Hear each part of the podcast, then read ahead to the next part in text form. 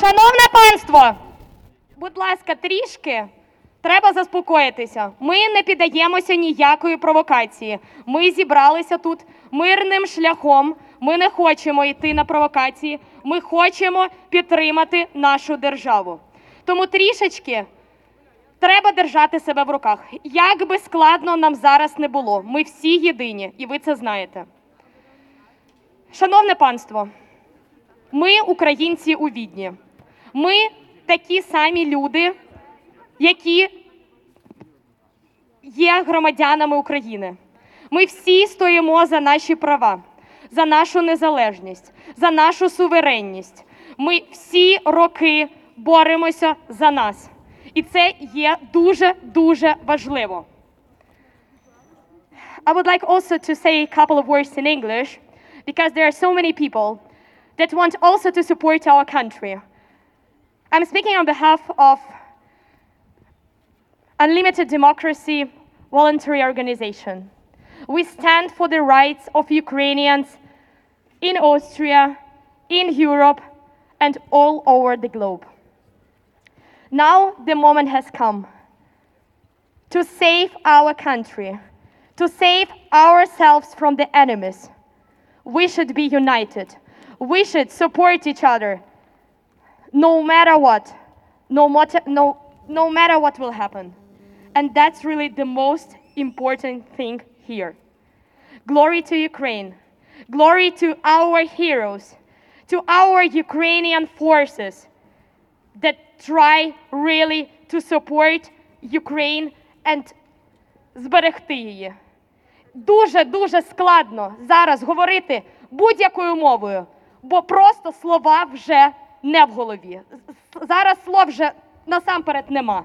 Зараз є те, що ми маємо. Ми маємо бути сильними. Ми маємо один одного підтримувати. І я хочу це сказати: нас 25 тисяч.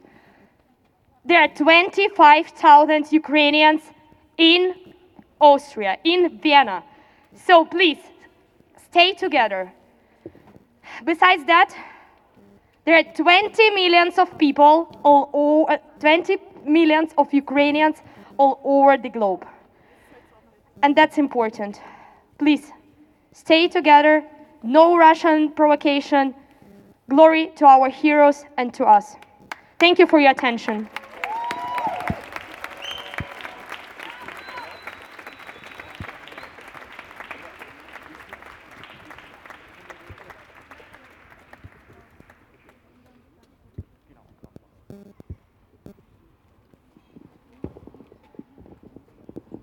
Manchmal gibt es so Situationen, in denen man überhaupt nicht weiß, was man sagen soll, was man denken soll. In denen man einfach den ganzen Tag mit dem Handy da sitzt und Twitter abscrollt und sich fragt, ob das eigentlich alles nur ein schlimmer Traum ist.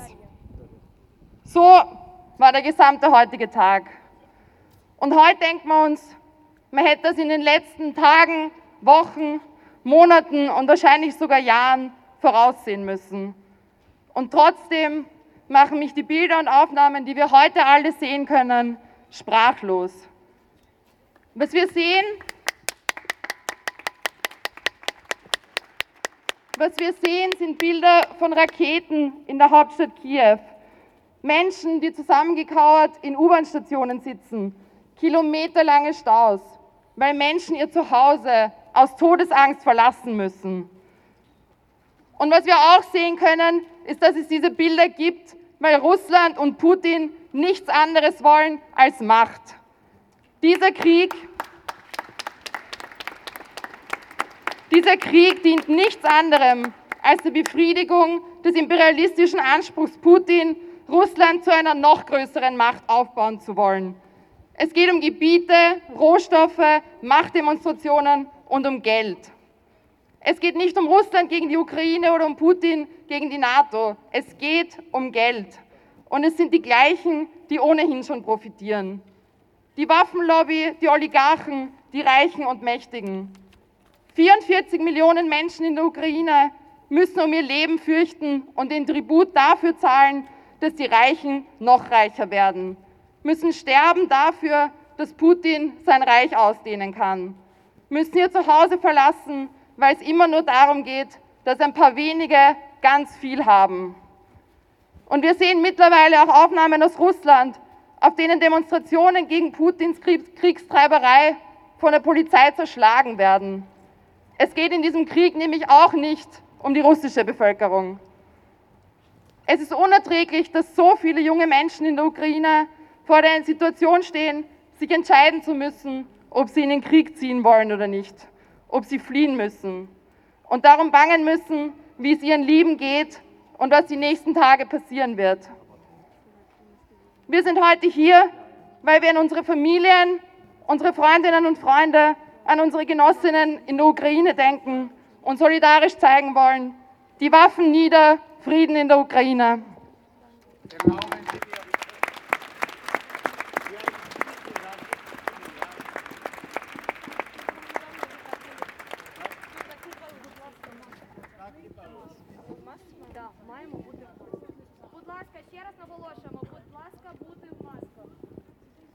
Ще раз повторюю, хто там не чує далі.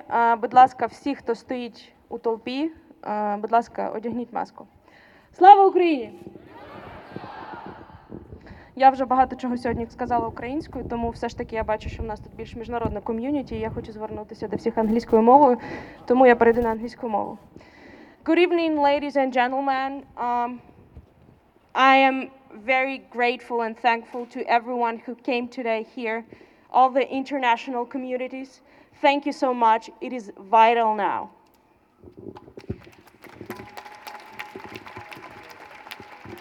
I'm thankful to every nation in the world who's responding to this and who's not giving up Ukraine and who understands how important this is nowadays. My words would be addressed not only to people, but also to international communities, to international governments, to international organizations, and to world greatest powers. I would like to say that what are we facing right now, what my country facing right now, is something extreme and something unbelievable. I really hope that any of your family and any of you wouldn't wake up one day because their near garden or kindergarten or backyard are bombing. I really hope that no, one would face it like my family today's morning. I would like to say, which I said today a few times, that our greatest power and strength today is unity. We have to unite it all together. There is only one way that we can win this crazy guy. We have to unite, we have to stay together. We have one enemy in this world. This is Vladimir Putin. One crazy guy and, cra- and his crazy gang who sits in Moscow think that he's God and he can rule the world. And the international community and the people around the world must show that this is not the way how this world works. If I'm pretty sure that everyone who's here would live would like to live their future in democracy, freedom, and free world. And if we want to continue live in this kind of world, we have to fight Putin's aggression today. Because today is Ukraine, and in a few days it could be any other country. I really hope that everyone understands that and everyone who's staying, who's having our, our back right now and who's ready to support us, they're ready to fight this aggression because this is aggression not only Ukraine, this is aggression aga- against democracy, against rule of law, against freedom, and against the world. So I really hope that all the international governments will unite and fight one enemy.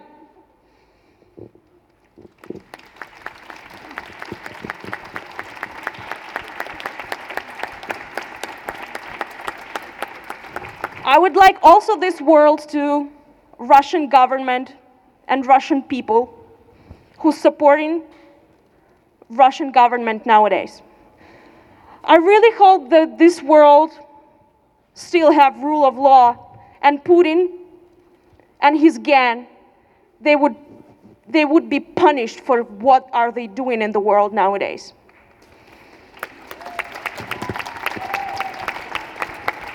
I really think that this is the moment in the world, especially in Europe, when we have to stop being deeply worried and we have to stop doing actions. We're asking for sanctions, we're asking for actual actions against Russia, against Putin, and against his gang.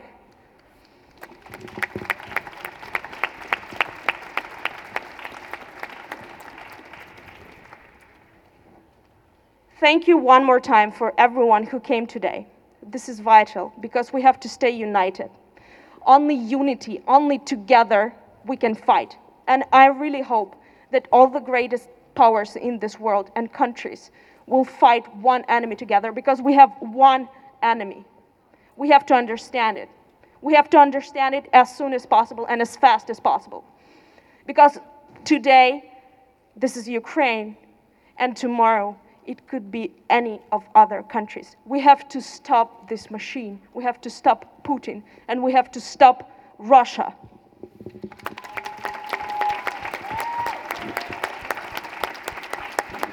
Слава Україні! Слава нації! Україна! Перемога буде за нами. We, we're gonna win this fight. We're gonna win this war and we're gonna win Russia.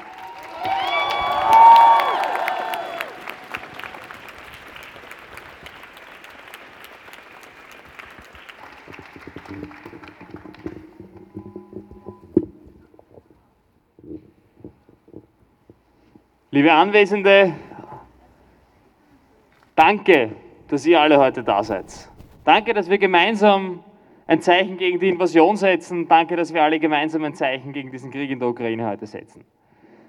Ich will vielleicht, bevor ich über Politisches rede, vielleicht eine ganz eine kurze persönliche Geschichte zum Ausdruck bringen, die mir auch sehr wichtig war, im Zuge dieser heutigen Kundgebung und dieser heutigen Veranstaltung zu sagen. Ich habe keine Familie und keine Verwandten in der Ukraine. Ich habe ein paar Bekannte, von denen ich sehr erleichtert war, als ich heute im Laufe des Vormittags die Nachricht bekommen habe, dass es ihnen gut geht. Ich bin in einer Generation aufgewachsen, die Krieg vor allem aus dem Geschichtsbuch kennt. Ich bin Geburtsjahr 1998, wahrscheinlich ein bisschen jünger als die meisten anderen hier.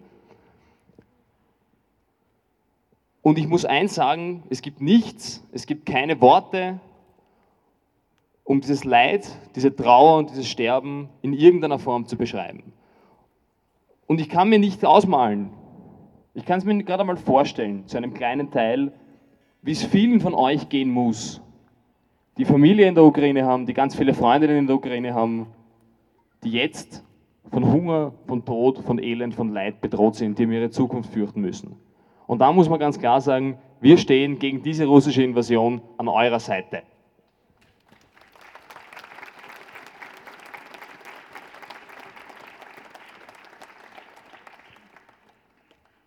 Krieg ist doch nichts zu entschuldigen. Und Krieg darf niemals, und ich glaube, das haben wir in der Vergangenheit oft genug gesehen, darf niemals ein legitimes Mittel werden, um Streitigkeiten zu beseitigen. Denn man muss sich schon vor allem eine Frage stellen, die man sich immer wieder stellen muss, wenn es zu kriegerischen Auseinandersetzungen kommt. Nämlich die Frage, wer eigentlich diejenigen sind, die profitieren und besonders als junge Menschen aber auch die Frage stellen, wer sind diejenigen, die draufzahlen in dieser Auseinandersetzung? Wer sind diejenigen, die die Zeche bezahlen für all diese Dinge, die sie anordnen? Sind es die hohen Politiker, sind es die hohen Militärs, die dann das ausbaden müssen, was sie aus machttaktischen, aus russischer Perspektive imperialistischen Gründen austilgen? Einfache Frage, einfache Antwort. Nein, sie sind es nicht. Weil während die großen Herren Politiker, während der große Herr Putin hinter seinem Schreibtisch sitzt und Leute dirigiert, sind es tausende junge Menschen, die drohen, in diesem Krieg zu Kanonenfutter zu werden. Die drohen, für eine unnötige Sache zu sterben. Für einen blutigen Nationalismus, der auf die Invasion von anderen Gebieten aus ist. Und ich glaube, auf das können wir uns alle einigen, dass dieser Zustand so nicht hinzunehmen ist. Jedes Mal, wenn junge Menschen in den Krieg geschickt werden, wenn junge Menschen in den Tod geschickt werden, werden wir aufstehen und uns dagegen wehren.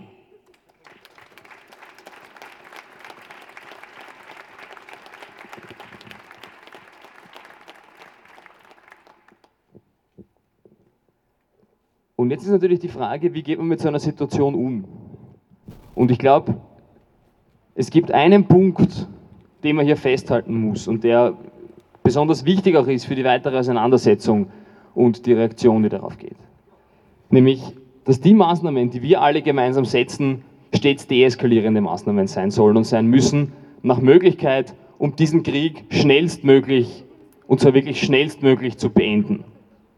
Denn dass Zivilistinnen und Zivilisten, und es ist vorher angesprochen worden, heute in der Ukraine, aber morgen vielleicht auch schon woanders, um ihr Leben fürchten müssen aufgrund kriegerischer Auseinandersetzung, das ist definitiv so nicht hinzunehmen. Das heißt, die Antwort, unsere Antwort auf Krieg, auf Leid, auf Zerstörung, auf Gewalt, muss nach Möglichkeit immer deeskalierend sein. Denn wenn sich die Spirale der Gewalt einmal zu drehen beginnt, wenn die Spirale der Gewalt noch mehr Länder, noch mehr Regionen, noch mehr Menschen mit sich treibt, dann vergrößert sich damit auch automatisch das Leid, automatisch der Tod und automatisch das Elend. Und jetzt gibt es natürlich viele, oder die absolut berechtigte Frage, die jetzt lautet, okay, was tut man jetzt in der aktuellen Situation? Und was ist jetzt die richtige und die notwendige Maßnahme, die zu setzen ist, ähm, um den Aggressor, den russischen Aggressor, um Wladimir Putin und seine Gang, wie es vorher geheißen hat, auszuschalten.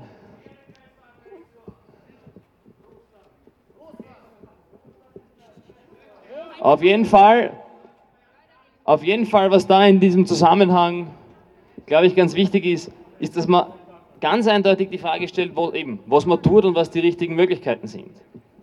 Und wenn wir sagen, wir wollen immer deeskalierend sein, wir wollen, dass der Krieg aufhört, dann sind es andere Fragen, die man sich stellen muss, nämlich vor allem in der Auseinandersetzung, ähm, ob in irgendeiner Form die Sanktionen, die jetzt auch gefordert werden, wen diese treffen.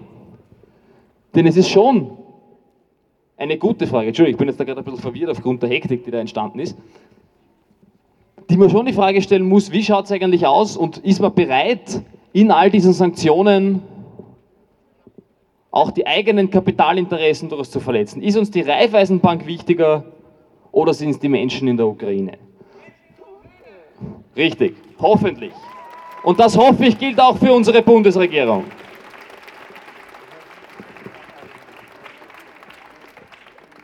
Und darum glaube ich, ist es ganz wichtig, dass wir alle gemeinsam hier von, dieser, von diesem heutigen Tag, der einer war, der kaum in Worten zu fassen ist, vor allem eines mitnehmen, dass es eine Notwendigkeit ist, dass wir in den kommenden Monaten in den kommenden Wochen, in den kommenden Monaten einen Teil dazu beitragen können, die Situation zu deeskalieren und vor allem auch unseren Regierungen ganz genau auf die Finger zu schauen und in den kommenden Monaten die richtigen Fragen zu stellen, die entsprechend sind. Die Frage, ob eigentlich russische Oligarchen immer noch oder Putin-treue Oligarchen immer noch nach Kitzbühel auf Skiurlaub fahren können und Teil der High Society sind.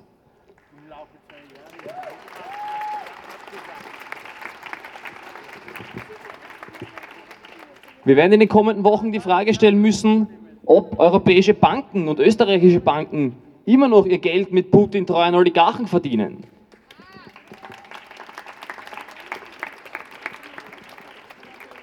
Und wir werden in den kommenden Wochen die Frage stellen müssen, ob die österreichische Bundesregierung und ganz viele andere Regierungen in Europa und auf der Welt bereit sind, auch mit den Mächtigen zu brechen. Denn wenn man Putin wehtun kann, dann tut man das nicht über irgendwelche leeren Worthülsen, sondern dann tut man es damit, indem man auch die Oligarchen, die ihm nahestehen, die Wirtschaftsmächte, die ihm nahestehen, entsprechend tangiert und entsprechend attackiert. Sanktionen, die keine wirklichen Sanktionen sind, sind bedeutungslos. Es geht darum, die Oligarchen in Putins Umfeld zu treffen und die österreichische Bundesregierung muss auch dazu bereit sein in den kommenden Wochen.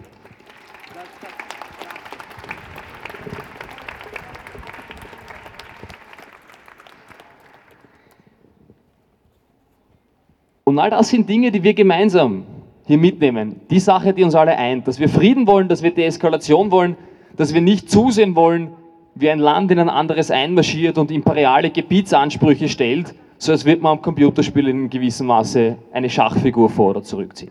Danke für das gemeinsame Zeichen, das wir heute auch setzen. Ich glaube, es wird notwendig sein, dass man diese Energie auch über den heutigen Tag hinaus konserviert und mitnimmt und in den kommenden Tagen, Wochen und Monaten und am Samstag geht es ja auch am Platz der Menschenrechte, soweit ich weiß, schon weiter,